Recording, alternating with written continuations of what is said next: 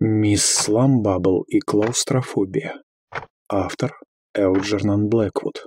Перевод Татьяна Источникова. Мисс Дафна Сламбабл была нервной леди неопределенного возраста, которая неизменно отбывала за границу с наступлением весны. Это был ее единственный ежегодный отпуск, и она трудилась как проклятая ради него всю остальную часть года – экономя деньги множеством печальных способов, известных только тем, кто и после сорока определяет свои доходы как весьма скромные, при этом не оставляя надежд, что однажды случится нечто такое, что изменит к лучшему их безотрадное существование, состоящее из дешевого чая, сухих хлебцев и еженедельных перебранок с прачками. Весенний отпуск был единственным периодом времени за целый год, когда она действительно жила, а после возвращения ей в течение нескольких месяцев приходилось вести полуголодное существование, чтобы побыстрее начать откладывать деньги на следующий год. Когда набиралось 6 фунтов, она чувствовала себя лучше. После этого ей нужно было только откладывать небольшие партии по 4 франка. Каждые 4 франка обеспечивали еще один день в маленьком дешевом пансионе, в котором она останавливалась, расположенном на одном из цветущих склонов Валесских Альп. Мисс Сламбабл чрезвычайно опасалась мужчин.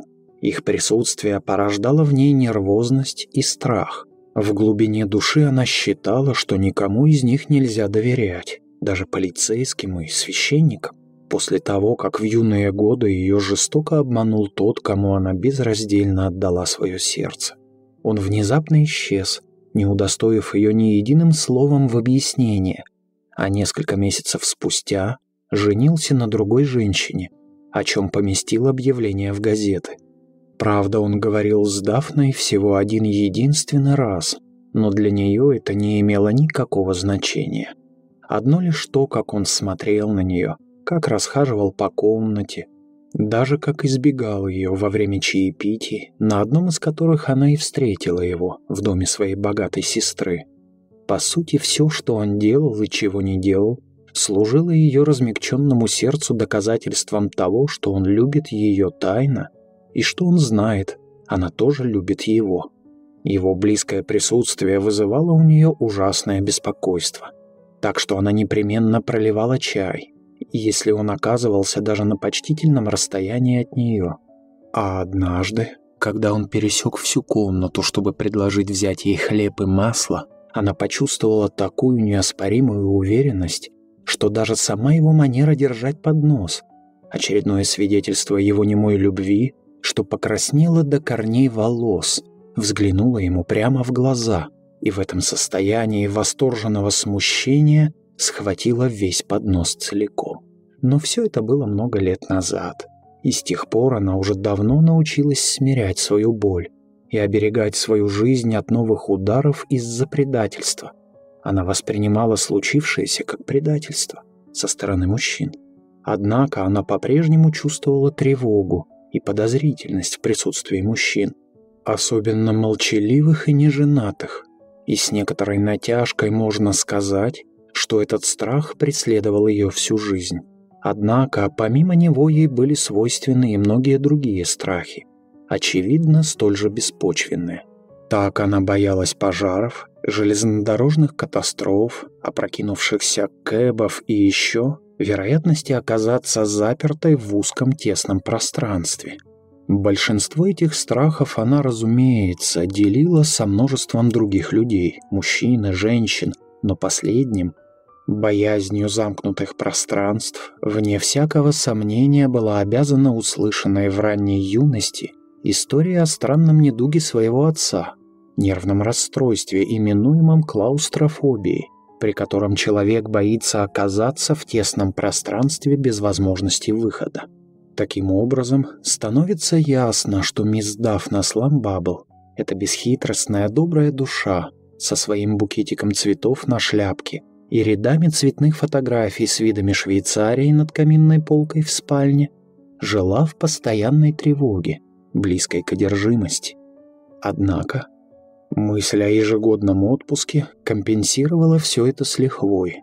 В своей одинокой комнате на задворках Уорвик-сквер она изнемогала от летней духоты и пыли, стойко влачила свое существование сквозь промозглые зимние туманы, а потом еще долгие дни напролет упорно трудилась в постепенно нарастающем, радостно возбужденном предчувствии будущего отпуска, считая часы до того момента, когда можно будет отправиться за билетом в первую неделю мая. Когда долгожданный день наступал, ее счастье было так велико, что ей не нужно было больше ничего в целом свете. Даже ее фамилия переставала ее раздражать, поскольку по ту сторону Ла-Манша звучала совершенно по-иному в устах иностранцев, а в маленьком швейцарском пансионе, где она отдыхала, ее называли просто «мадмуазель Дафна» и само это обращение звучало для нее как музыка. Нелепая фамилия была частью убогой лондонской жизни, не имеющей ничего общего с теми восхитительными днями, которые мадмуазель Дафна проводила среди горных вершин. Платформа вокзала Виктория была уже заполнена людьми, когда мисс Сламбабл прибыла на место. За добрый час до отправления поезда – и отдала свой скудный багаж служащим, чтобы его взвесили и пометили ярлыком. Она была так возбуждена, что безумолку говорила со всеми, кто соглашался ее слушать, то есть со всеми в железнодорожной униформе. В своем воображении она уже видела ярко-голубое небо над сверкающими заснеженными пиками, слышала перезвон коровьих колокольчиков и вдыхала запахи сосен и лесопилок.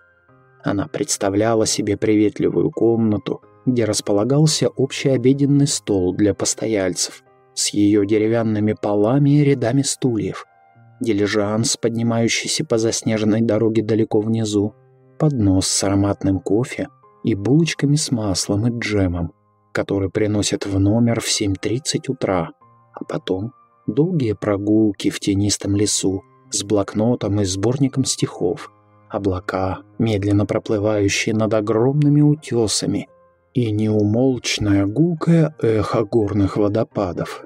«Как вы думаете, поездка будет спокойной?» — спросила она носильщика уже в третий раз, суетливо забегая то по одну, то по другую сторону от него. «Ну, по крайней мере, ветра нет, мисс», — вежливо отвечал он, ставя ее небольшой чемодан на тележку. «Так много народу едет на этом поезде, не правда ли?» — оживленно воскликнула она. «Да нет, как раз мало. Еще не сезон. Разве что те, кто едет отдыхать за границу». «Да-да, по ту сторону пролива поезда буквально забиты», — подхватила она, торопясь за ним вдоль платформы мелкими семенящими шажками. Всю дорогу она щебетала, как радостная птичка. «Должно быть так, мисс». «Да-да, по ту сторону пролива поезда буквально забиты», «Как вам будет угодно, мисс», — терпеливо отвечал носильщик. «Но поезд еще не подавали. Вам придется подождать с полчаса». «О, спасибо. Я буду здесь, когда он подойдет. Запомните, дамское купе, второй класс, угловое сиденье по ходу поезда. А, то есть нет, наоборот, я хотела сказать против хода поезда. Я очень надеюсь, что на проливе не будет шторма. А думаете, ветер не поднимет?» Однако носильщик ее уже не слышал. Мисс Сламбабл принялась ходить взад-вперед по платформе, разглядывая прибывающих пассажиров, изучая яркие сине-желтые плакаты, рекламирующие отдых на Лазурном берегу, и лихорадочно восторженно теребя свои бусы из черного янтаря при мысли о своей собственной, пусть даже на время, маленькой деревушке среди альпийских высот – где снежное покрывало простирается на многие сотни футов над шпилем церкви, а лужайки зеленее, чем где бы то ни было в целом свете. «Я положил ваши вещи в дамское купе, мисс», — уведомил ее носильщик, вскоре после того, как поезд наконец прибыл. «Все, как вы просили.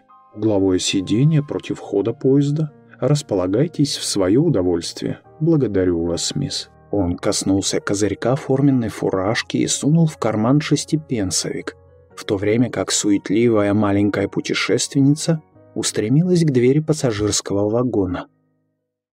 В купе ей пришлось ждать еще полчаса, пока поезд отправится. Она всегда очень нервничала в поездах, не только из-за возможных крушений, но из-за неурядиц, которые могут возникнуть с другими пассажирами в этих лишенных коридоров вагонах во время долгой поездки. Одного вида железнодорожных платформ, дымящих паровозных труб, груд багажа и резких звуков свистков было достаточно, чтобы ее воображение начало рисовать грядущую катастрофу. Заботливый носильщик сложил все ее пожитки рядом с угловым сиденьем. Три газеты, журнал и роман. Небольшая продуктовая корзинка, где лежали два банана и завернутая в салфетку булочка с изюмом. Стопка пледов, перетянутая длинным узким ремешком. Зонтик, бутылка Янат театральный бинокль, чтобы любоваться горами, и фотокамера. Она пересчитала их, затем переложила немного иначе и слегка вздохнула. Частично от радостного предвкушения, частично от досады, что поезд все никак не отправляется. Многие пассажиры заглядывали в купе, критически осматривали его и, казалось, уже готовы были зайти, но в последний момент отказывались от своего намерения. Какая-то леди положила свой зонтик на сиденье и тут же поспешно вышла обратно, на платформу, чтобы через несколько минут вернуться и забрать его. Словно вдруг услышала, что поезд вовсе никуда не поедет. На платформе царила суета. Пассажиры торопливо передвигались туда-сюда. Среди них, как можно было судить по обрывкам фраз, довольно большую часть составляли французы, и сами звуки их речи заставляли мисс Дафну трепетать от счастья. Это было еще одно радостное предчувствие близящегося отдыха. Сам этот язык уже звучал празднично и словно бы приносил с собой дуновение горного воздуха и радости долгожданной свободы. Затем какой-то толстый француз появился на пороге купе, осмотрел его и явно вознамерился в нем расположиться. Но, ощутив приступ внезапного страха, она решила ни в коем случае этого не допустить. «Это купе для дам, месье», — заявила она по-французски особенно четко произнося слово «дам». «О, черт!» — воскликнул он по-английски. «Я не заметил». Грубость этого человека, которого она приняла за француза из-за того, что через руку у него было переброшено отороченное мехом пальто, заставила ее подскочить на сиденье, а потом в лихорадочном приступе нервной дрожи снова переложить свои вещи, на сей раз так, чтобы они создавали некое подобие линии обороны вокруг нее. Затем, уже в десятый раз, она открыла свою расшитую черным бисером сумочку, вынула кошелек и убедилась, что билет лежит внутри, после чего снова пересчитала свои пожитки. «Надеюсь», — пробормотала она, «Очень надеюсь, что этот глупый носильщик положил мой чемодан в багажное отделение аккуратно и что на проливе не будет штормить. Носильщики такие глупые, с них нельзя ни на минуту спускать глаз, пока они не поместят багаж внутрь. Я думаю, если будет шторм, лучше доплатить за билет и поехать первым классом, а багаж я и сама донесу. Думаю, я справлюсь. В этот момент кондуктор пришел проверять билеты. Она искала свой билет повсюду, но не могла его найти. «Я уверена, он был здесь всего минуту назад», — пролепетала она, в то время как кондуктор в ожидании стоял на пороге купе. «Я точно знаю, что он здесь. Одну минутку. Боже мой, куда же я могла его подевать? Ах, вот он». Кондуктор так долго разглядывал билет, что она уже начала подозревать, что с ним что-то не так. Когда, наконец, кондуктор оторвал корешок и вернул ей оставшуюся часть билета, она была уже в панике. «Все в порядке, не так ли?» — нервно спросила она. «Я хочу сказать, со мной все в порядке, ведь так?» Кондуктор закрыл дверь купе и запер ее снаружи. «Надеюсь, мэм, с вами все будет в порядке до самого Фолкстоуна», — ответил он и ушел. Затем послышался свист паровозного гудка. Суета на платформе усилилась. Голоса пассажиров зазвучали громче. Стоящий на платформе инспектор поднял правую руку. Левой поднес к губам свисток, давая сигнал к отправлению, и когда поезд тронулся, застыл на месте, наблюдая за медленно движущимися вагонами. Мисс Сламбабл заметила на опустевшем перроне своего носильщика, высунулась в окно и помахала ему. «Вы уверены, что мой багаж в порядке?» Окликнула она. Однако носильщик либо сделал вид, либо действительно ее не услышал, поскольку вагон уже проплывал мимо. И в следующий миг она ударилась головой о голову какой-то леди, которая, стоя на платформе, смотрела в другую сторону и махала рукой кому-то в предыдущем вагоне. «Ох!» – простонала мисс Сламбабл, поправляя шляпку. «Надо ведь все-таки смотреть по сторонам, мэм». Но тут же осознав, что сказала явную глупость, она водворилась обратно в вагон и устроилась поглубже среди подушек, все еще непроизвольно дрожа от волнения. «Ох!» – выдохнула она. «Боже мой, наконец-то едем. Это слишком хорошо, чтобы быть правдой. О, этот ужасный Лондон!» Затем она снова пересчитала деньги. Еще раз осмотрела билеты и удостоверилась в наличии всех своих многочисленных вещей. Для верности касаясь каждой из них длинным указательным пальцем в нитяной перчатке и приговаривая. «Так, это здесь, это на месте, и это, и это...» И еще вот это...» Затем ткнула себя пальцем в грудь и добавила с коротким счастливым смешком. «И это тоже...» Поезд набирал скорость. За окнами тянулись грязные крыши и уродливые дымовые трубы мрачных предместий. Этот нагоняющий тоску пейзаж простирался на целые мили. Мисс Сламбабл положила все свои вещи на багажную полку, затем снова забрала их оттуда, Потом тщательно отобрала те из них, которые точно не понадобятся до самого Фолкстоуна, и опять убрала их на полку, а остальные разложила на соседнем и противоположном сиденьях. Бумажный пакет с бананами она положила на колени, где они стали постепенно нагреваться, в результате чего пакет начал понемножку размокать. «Наконец-то я действительно еду», – прошептала она снова, радостно переводя дыхание – Париж, Берн, Тун, Фрутинген. Она слегка приобняла себя за плечи, отчего ее черные янтарные бусины застучали друг от друга.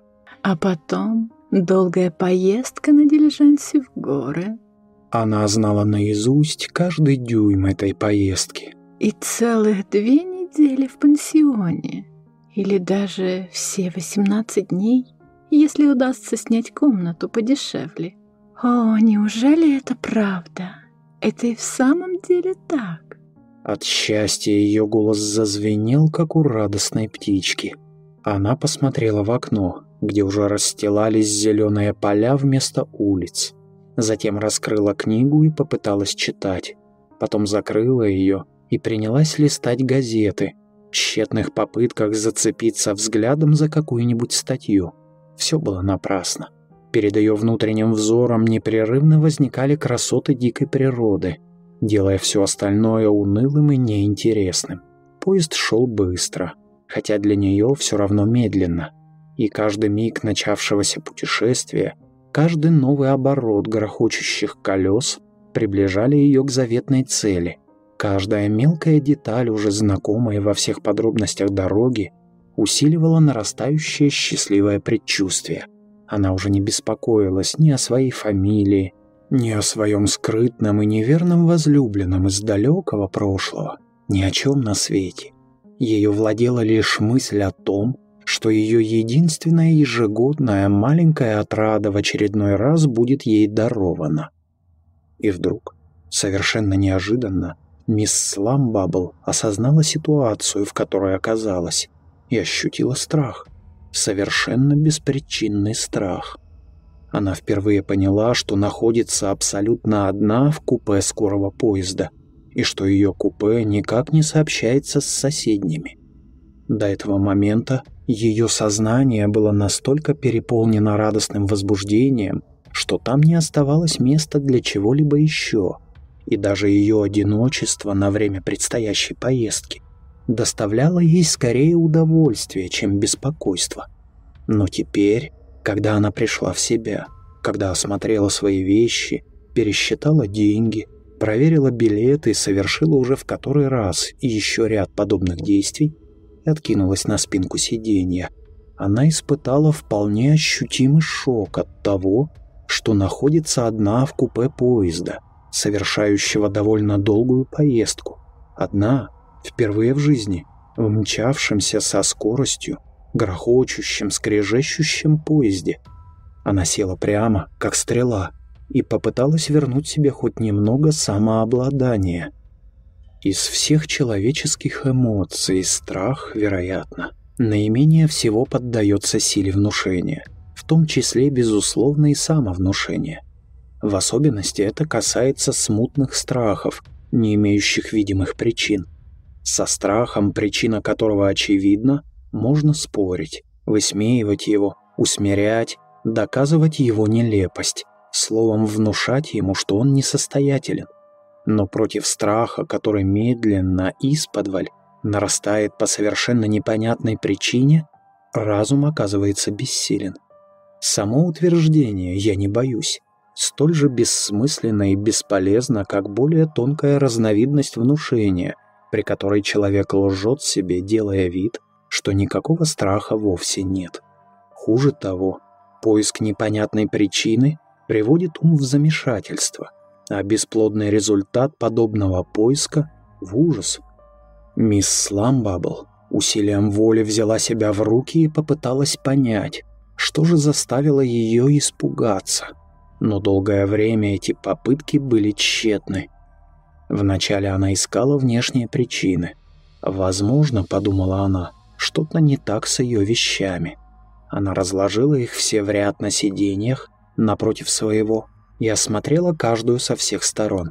Пакет с бананами, фотокамера, продуктовая корзинка, сумочка, расшитая черным бисером, так далее и тому подобное. Но она не обнаружила ничего, что могло бы стать причиной для ее беспокойства. Тогда она попыталась отыскать причину внутри и стала перебирать одно за другим свои мысли, свою квартиру в Лондоне, швейцарский пансион, деньги, билет, свои основные планы, свое прошлое и будущее, свое здоровье и религию. Все и вся, что имело хоть какое-то отношение к ее внутренней жизни. Но опять же не обнаружила ничего такого, что могло бы вызвать чувство внезапной тревоги или страха. Хуже всего было то, что пока она искала причину страха, он все нарастал. Ее охватило смятение – «Боже милостивый, да я же вся в поту!» В полный голос воскликнула она и передвинула потертые грязноватые подушки подальше от себя, непроизвольно озираясь во время этого занятия. Она подробно исследовала все свои мысли в поисках причины испуга, однако ничего не нашла. Но ее душа была охвачена предчувствием какого-то грандиозного бедствия. Она пересела на другое место – оказавшееся ничуть не более комфортным, чем выбранное ею изначально. Затем попробовала посидеть на каждом из угловых и центральных сидений, пока не перебрала все варианты. И на каждом новом месте ей становилось все более не по себе, чем на предыдущем. Она встала и осмотрела пустые багажные полки. Пространство под сиденьями, подушки с обратной стороны, словно надеясь обнаружить что-то под ними – они были тяжелые, и она с трудом их переворачивала. Потом она убрала все свои вещи обратно на полку, перед этим в нервной спешке рассыпав часть из них по полу, отчего ей пришлось опуститься на колени, чтобы собрать их. Некоторые закатились под сиденье. Это потребовало от нее немалых усилий, она почти задыхалась. К тому же поднятая пыль вызвала у нее кашель. Глаза щипало, по всему телу разлился неприятный жар – Затем она случайно поймала свое отражение в застекленной картине с изображением Булони, висевшей над багажной полкой, и собственный вид испугал ее еще больше. Настолько она была не похожа на себя, и настолько странным было выражение ее лица. Это было лицо совершенно другого человека. Чувство тревоги, однажды пробудившись, подпитывает себя всем подряд – от жужжания мухи до темной тучки на небе. Мисс Сламбабл скорчилась на сиденье, оцепенев от страха. Однако она все же сумела собраться с духом. В конце концов, ее не так легко было напугать. Она где-то читала, что страх можно прогнать, если громко и отчетливо повторять свое собственное имя. Она всегда верила тому, что читала, при условии, что это было изложено ясно и убедительно. Теперь она решила использовать это знание. «Меня зовут Дафна Сламбабл», — произнесла она твердым, уверенным тоном, неестественно выпрямившись на сиденье. «Я не боюсь. Вообще ничего». Последние два слова она добавила, слегка помедлив. «Я Дафна Сламбабл. Я заплатила за билет. Я знаю, куда направляюсь. Мой чемодан в багажном вагоне, а все остальные вещи здесь, со мной». Она пересчитала их одну за другой. Все было на месте. Однако сам звук ее голоса и больше всего собственное имя лишь усилили ее нервозность. Голос звучал странно, словно чужой и казалось, что он доносится откуда-то снаружи. Все вокруг внезапно показалось ей странным, незнакомым и недружелюбным. Она пересела на противоположное угловое сиденье и взглянула в окно. Поля, деревья, редкие домики проносились мимо непрерывной чередой. Сельская местность выглядела очаровательно. Фермерские лошади трудолюбиво вспахивали землю, над которой летали грачи. Что же ради всего святого вызывало у нее этот липкий беспричинный страх? Что делало ее столь беспокойной, нервной, суетливой? Она снова осмотрела свои вещи, проверила билеты, деньги. Все было в порядке. Затем она внезапно бросилась к противоположному окну и попыталась его открыть. Но скользящая рама не поддавалась. Она подбежала к другому окну. Результат был тот же. Обе рамы заклинило. Ни та, ни другая не двигались с места. Ее страх все нарастал. Она была заперта. Невозможно открыть окна. Что-то было не так с этим купе. Мисс Сламбабл вдруг вспомнила, что многие пассажиры осматривали его, но все же не решались войти. Скорее всего, дело было в какой-то неполадке, которую она не заметила. Ужас разрастался в ней со скоростью лесного пожара. Она дрожала всем телом и уже готова была закричать. Она металась между двумя рядами сидений, как птица в клетке, поминутно заглядывая то на багажные полки, то под сиденье, то в окна. В очередном приступе панического страха она попыталась открыть дверь, но дверь была заперта. Она бросилась к другой двери, и эта заперта. Боже милостивый, обе были заперты. Она оказалась в ловушке в тесном закрытом купе. И горы, и обширные леса, и зеленые поля, овиваемые горным воздухом, были недосягаемы для нее. Она была заточена здесь, как пленница в средневековой башне. Эта мысль сводила ее с ума. Ощущение, что она никогда больше не увидит открытого пространства. Ни неба, ни леса, ни полей, ни линии горизонта вдалеке.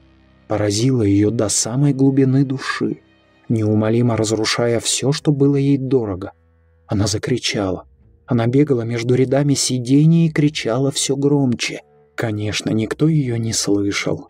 Грохот поезда заглушал все остальные звуки, тем более слабый звук ее голоса. Это воистину был глаз вопиющего в пустыне. И тут ее неожиданно осенило. Она поняла, в чем дело. С ее купе все было в порядке, так же, как и с поездом и с ее вещами. Она почти рухнула на сиденье и вновь стала изучать ситуацию со всех сторон. Да ничего страшного не было в ее прошлом и будущем. В ее религии и здоровье. Никаких проблем с билетом и с деньгами. Дело было в ином. Она знала, в чем именно. И это знание заставило ее буквально оледенеть. Она наконец-то смогла определить истинную причину своего состояния. Но это открытие вместо того, чтобы уменьшить ее страх, еще усилило его. Это был страх замкнутого пространства. Это была клаустрофобия. Теперь у нее не оставалось никаких сомнений на этот счет. Она была заперта снаружи в узком пространстве без возможности выхода. Стены, пол и потолок безжалостно давили на нее. Двери были закрыты, оконные рамы заклинены, Бегство представлялось невозможным. «Этот носильщик должен был сказать мне...» Бессвязно пролепетала она, и ее лицо исказило плаксивая гримаса. В следующий момент вся глупость этой фразы стала ей очевидна, и она с ужасом подумала, что разум ее покидает. Она помнила, что это тоже является одним из последствий клаустрофобии. У человека мутится рассудок, и он начинает бредить. О, ей нужно вырваться на свободу. Здесь она в ловушке, в ужасной ловушке. «Кондуктор не должен был запирать меня снаружи. Ни за что!» Воскликнула она и снова забегала по проходу между сидениями, налегая то на одну, то на другую дверь всем своим весом. К счастью, для нее ни одна из них не поддалась. Потом она подумала, что, возможно, ей стоит поесть. По крайней мере, это на какое-то время ее отвлечет. Она взяла полуразмокший пакет с бананами, очистила один из них, уже слегка подгнивший, и съела его вместе с половинкой сдобной булочки, разместившись на центральном сиденье против входа поезда. Внезапно окно по правую руку от нее слегка задребезжало, и в следующий миг рама с грохотом обрушилась вниз. Все-таки она была не заперта на задвижку, ее просто заклинило, и вот теперь в результате усилий мисс Сламбабл, а также вагонной тряски, она, наконец, сдвинулась с места. От неожиданности мисс Сламбабл вскрикнула и уронила остатки банана и булочки на пол. Однако ее шок прошел буквально через минуту, когда она поняла, что случилось. В открывшееся окно ворвался свежий воздух окрестных полей. Она вскочила с места, подбежала к окну и выглянула наружу. Затем просунула в окно руку, чтобы попытаться открыть запертую снаружи дверь. Та была в пределах досягаемости. Мисс Сламбабл не задумывалась о последствиях. Ею полностью завладела мысль о том, что она должна вырваться отсюда любой ценой. Дверная ручка повернулась довольно легко, но оказалось, что дверь была заперта выше, и никакие усилия не могли заставить ее распахнуться. Мисс Сламбабл высунулась из окна еще дальше, и очередной порыв ветра сорвал с ее головы шляпку и закрутил ее в носящемся назад потоке пыльного воздуха. Ветер засвистел у нее в ушах, разметал волосы, и от этого она совершенно обезумела. Ничего уже не соображая, она закричала во весь голос. «Помогите! Меня заперли! Я не могу отсюда выбраться!» В соседнем купе открылось окно, и оттуда высунулась голова какого-то молодого человека.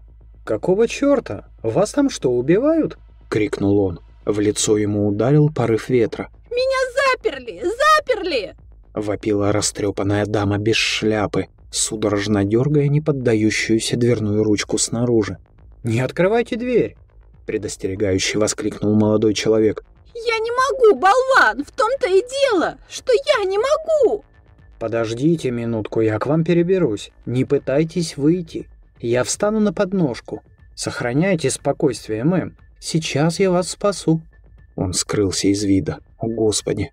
Он собирается выбраться наружу и проникнуть в ее купе через окно. Мужчина. Молодой человек скоро окажется с ней в одном купе. Запертым вместе с ней. О, нет, только не это. Это было хуже всякой клаустрофобии. Такого она не смогла бы выдержать ни минуты. Наверняка он собирается убить ее и украсть все ее пожитки.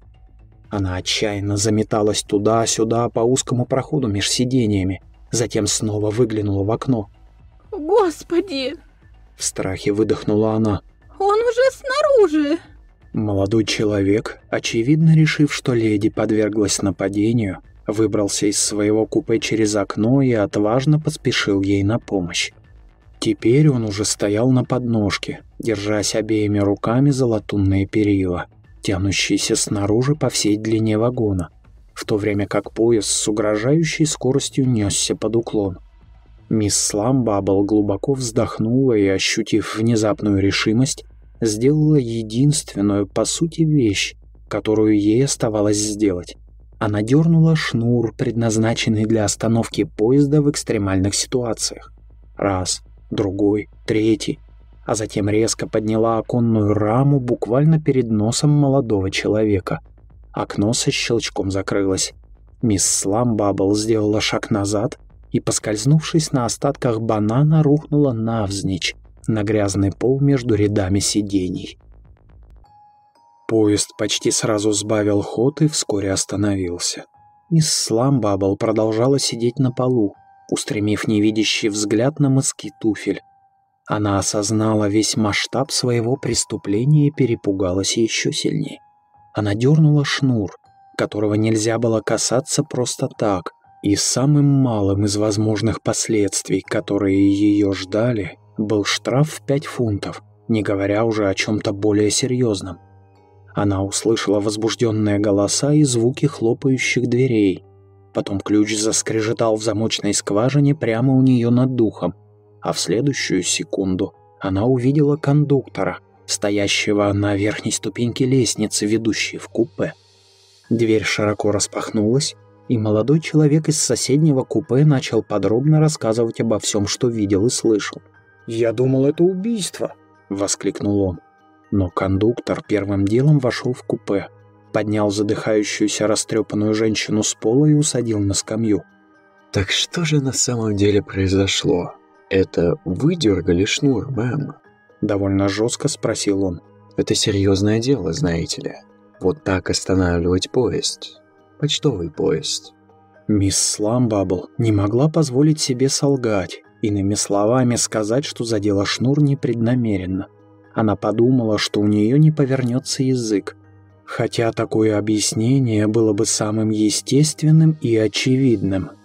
Она была всерьез напугана тем, что сделала, и просто обязана была подыскать приемлемое объяснение. Но как она могла описать этому недалекому и явно спешащему человеку все, что с ней происходило? Хуже того, он мог решить, что она была попросту пьяна. «Здесь был мужчина!» Невнятно произнесла она, инстинктивно вспомнив своего изначального врага. «Где-то здесь был мужчина!»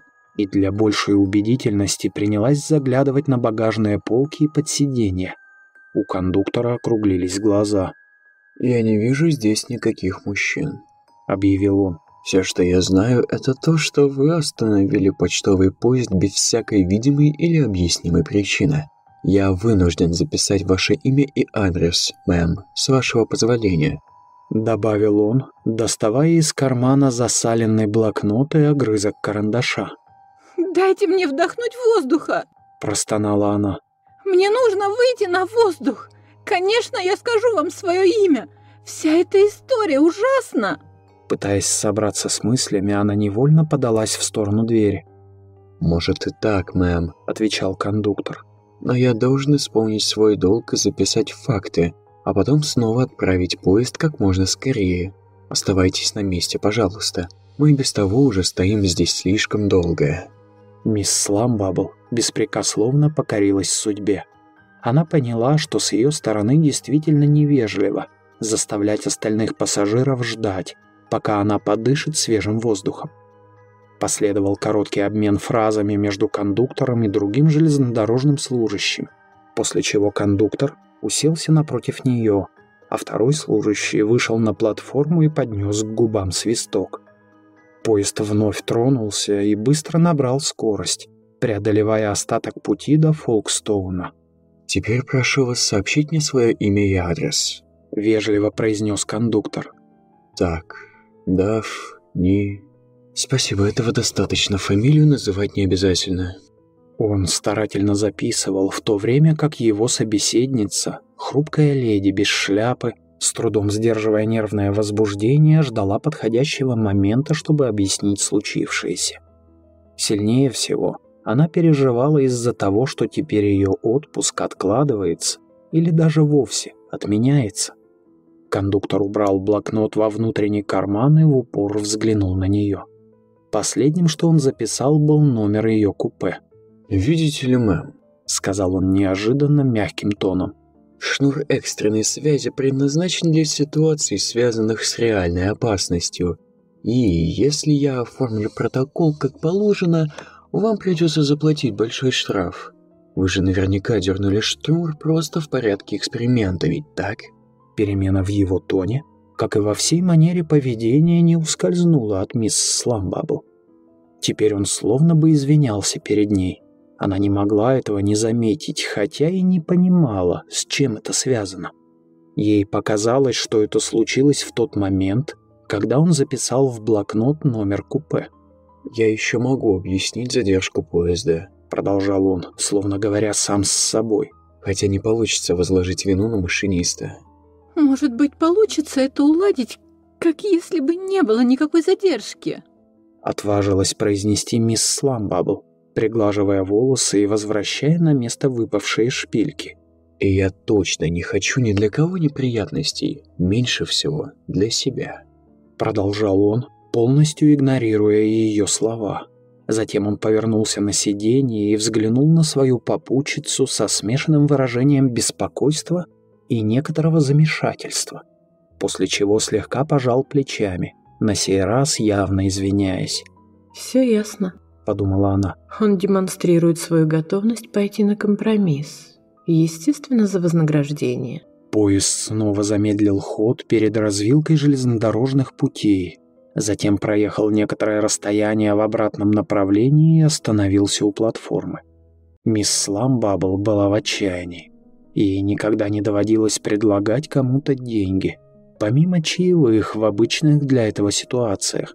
И сейчас она чувствовала себя так, словно ей предстояло совершить преступление или по крайней мере, какую-то почти столь же ужасную вещь. Однако слишком многое было поставлено на карту. Ее могли задержать в Фолкстоуне на несколько дней, прежде чем дело будет закрыто, не говоря уже о штрафе в 5 фунтов, который означал, что ее отпуск весьма сократится. В воображении она вновь увидела бело-голубые горы и услышала шум ветра в сосновом лесу. «Может быть, вы отдадите это вашей жене?» Нерешительно произнесла она, протягивая кондуктору Соверен. Тот посмотрел на нее и покачал головой. «У меня нет жены», — ответил он. «И мне не нужно ваших денег. Все, что я хочу, уладить это дело как можно скорее, иначе я могу лишиться работы. Но я думаю, что если вы согласитесь хранить молчание, я смогу договориться с машинистом и своим напарником. «Конечно, я ничего никому не скажу», запинаясь, пробормотала мисс Сламбабл в полном изумлении. «Но я не вполне понимаю». «Разумеется, вы не поймете, пока я вам не объясню», ответил кондуктор с явным облегчением. «Дело в том, что я не знал, что за купе, пока не посмотрел на его номер, и оказалось, что это тот самый номер». «Какой тот самый?» Некоторое время кондуктор молча смотрел на нее. Затем, видимо, решился и продолжал. «В любом случае, я на вашей стороне, мэм. Я расскажу вам, в чем тут дело, и думаю, мы сможем помочь друг другу. Видите ли, вы не первая, кто пытался выпрыгнуть из этого купе. Это было и раньше. На самом деле такое случалось довольно часто. Боже мой! Но первой была одна женщина, немка по фамилии Блинкман. Блинкман? Та самая женщина, которую год назад нашли мертвой на железнодорожных путях? А дверь ее купе оказалась открыта? В ужасе воскликнула мисс Сламбабл. Да. Она выбросилась из поезда на ходу. Сперва объявили, что это убийство, но так и не нашли никого, кто мог бы его совершить. И тогда решили, что она, должно быть, внезапно сошла с ума. С тех пор в этом купе стало твориться что-то неладное, потому что очень многие стали пытаться сделать то же самое, выброситься из поезда, и некоторым это удавалось. Так что железнодорожная компания в конце концов даже изменила номер купе. «Вот этот номер!» – пролепетала старая дева, указывая пальцем на дверь. «Да, мэм. Если вы присмотритесь повнимательнее, то увидите, что это не тот номер, который, по идее, должен следовать за предыдущим. Но даже тогда все эти странности не прекратились, и нам поступило распоряжение не пускать никого в это купе, так что это моя вина. Я оставил дверь не запертой, вы вошли и вас закрыли снаружи. Если этот случай попадет в газеты, меня наверняка уволят». В железнодорожной компании с этим очень строго. «Господи, какой ужас!» — воскликнула мисс Сламбабл. «Именно это я и чувствовала». «Вы имеете в виду когда вам захотелось выпрыгнуть из вагона?» — спросил кондуктор. «Да, меня охватил невыносимый страх из-за того, что я оказалась в заперти». Врачи сказали, что этим страдала и Блинкман, боязнью замкнутого пространства. Они называли это каким-то длинным словом, но суть в том, что она не могла долго выдерживать в заперти. Теперь, когда мы прибыли на место, мэм, не угодно ли вам проследовать за мной? Я помогу вам донести вещи». «О, благодарю вас», — пролепетала мисс Сламбабл и, опираясь на любезно протянутую им руку, с огромным облегчением спустилась на платформу. «Рыцарство еще не умерло, мисс», — галантно ответил кондуктор и, забрав ее пожитки, направился вслед за ней в сторону пристани. Десять минут спустя послышалось завывание пароходной сирены, и лопасти вспенили зеленоватую морскую воду. И мисс Дафна Сламбабл, потерявшая шляпу, но сохранившая самообладание, отправилась за границу, чтобы развеять остатки своей блеклой юности среди равнодушных иностранцев в дешевом пансионе среди швейцарских Альп.